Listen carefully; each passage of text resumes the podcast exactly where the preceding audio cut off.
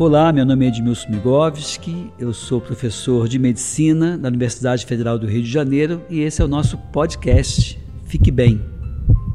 Eu tenho plena convicção que o principal problema de saúde da população brasileira é a falta de educação para a saúde. E esse espaço visa justamente isso: promover saúde por meio de informação segura, atualizada e eficiente para que nós possamos, dessa forma, minimizar a dor, sofrimento e a possibilidade de morte. Podcast Fique Bem.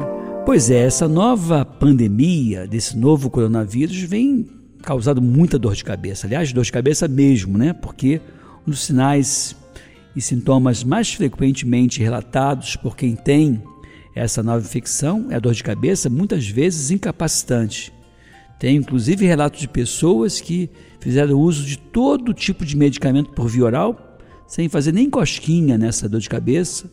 Em alguns casos, mesmo medicamentos injetáveis não deram conta. E inclusive um paciente muito amigo meu que teve que fazer uso de morfina para aliviar os sinais e sintomas. Portanto, é uma dor muito ruim, muito grave mesmo. E a preocupação que eu tenho em relação à Covid-19, né, provocada por esse novo coronavírus, é a falta de ar, que é o sinal, né, é a queixa que mais me preocupa, principalmente quando vem acompanhada de cianose. O que é cianose? Né?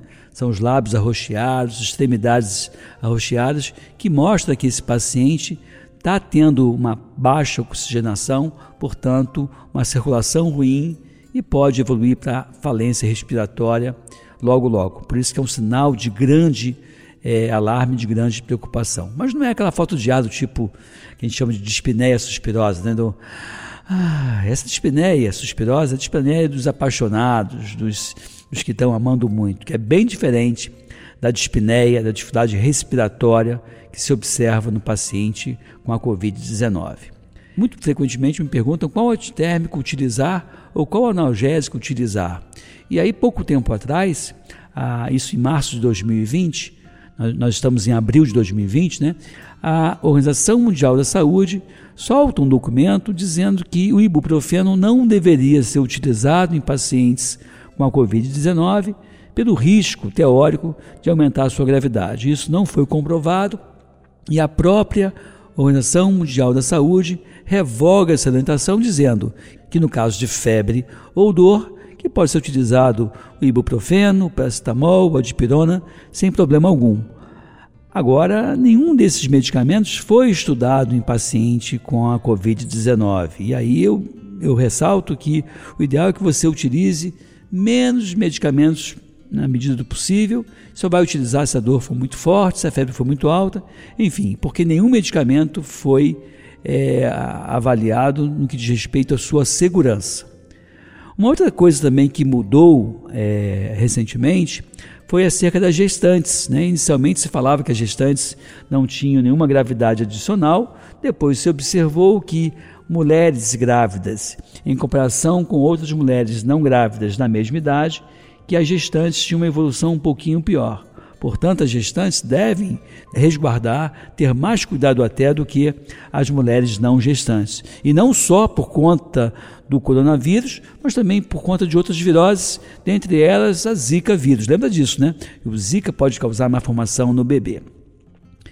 É algo também que mudou é a questão da viabilidade do vírus em algumas superfícies. As pessoas perguntam frequentemente quanto tempo dura um vírus é, na superfície, no tecido. Eu destaco que, na dependência da umidade, do calor, portanto, temperatura, da luminosidade né, e do tipo de superfície, esse vírus pode ficar mais tempo ou menos tempo viável.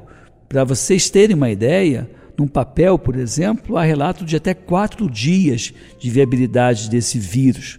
Portanto, é fundamental a manutenção da higiene das mãos para evitar que você, tocando um papel contaminado ontem ou anteontem, por exemplo, você levando essa mão à boca, nariz ou olhos, introduza em si próprio esse vírus. Então é muito importante a manutenção é, dessa prevenção. E aí um outro detalhe, Importante também é a utilização de máscaras.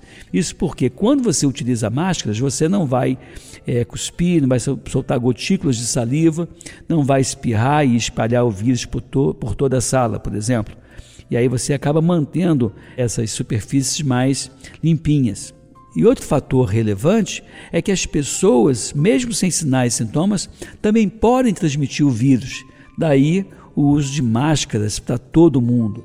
Porque antigamente se dizia assim: olha, só usa máscara quem tem sinais e sintomas. E atualmente, né, final de abril aí de 2020, se recomenda o uso universal da máscara, porque se descobriu que mesmo pessoas sem nenhum sinal, sem nenhum sintoma, podem transmitir os vírus. Outro detalhe também que vale ser destacado nesse nosso podcast, fique bem, é, é a possibilidade de testes que você tem hoje em dia. Né? Lembrar que o PCR, que é reação cadeia polimerase, é um teste padrão ouro para detectar quem está com o vírus. E pode ser feito até o sétimo dia, em geral, às vezes um pouco depois desse período, mas a primeira semana a positividade costuma ser maior. Então, o PCR é para detectar quem está doente, quem está infectado. Já a sorologia, que é pesquisa de anticorpos, é ideal que você faça depois do sétimo, oitavo, décimo dia. E é muito bom para saber quem já teve a infecção. Então, PCR, repito, é para saber quem tem a doença ou a infecção, e a sorologia é muito bom para saber quem já teve a doença. Outro detalhe também é acerca da Covid, né, quando acomete mulheres que estão amamentando. E aí, inicialmente, houve uma certa discussão: mulheres que desenvolvem esse novo coronavírus devem continuar amamentando seus bebês? E a resposta é sim, devem continuar amamentando seus bebês. E eu destaco que as duas infecções maternas que contraindicam essas mulheres de amamentar os seus bebês é a infecção pelo HIV, pelo vírus da imunodeficiência humana, e um outro vírus, primo irmão do HIV, que é o HTLV. Esses dois tipos de vírus impedem que essas mulheres continuem amamentando seus bebês. E para finalizar esse nosso podcast, aí eu queria destacar é, o grupo de risco. Né? A gente sabe que os idosos, as pessoas com mais de 60, 70, 80 anos de idade, tendem a ter uma doença de maior letalidade, assim como também os pacientes diabéticos, e aí independe da idade, os hipertensos, as pessoas com doença pulmonar crônica, os asmáticos graves e também as pessoas que tenham, por exemplo, uma doença cardíaca grave. E aí esse grupo de pessoas acaba tendo que redobrar o cuidado, a atenção na prevenção.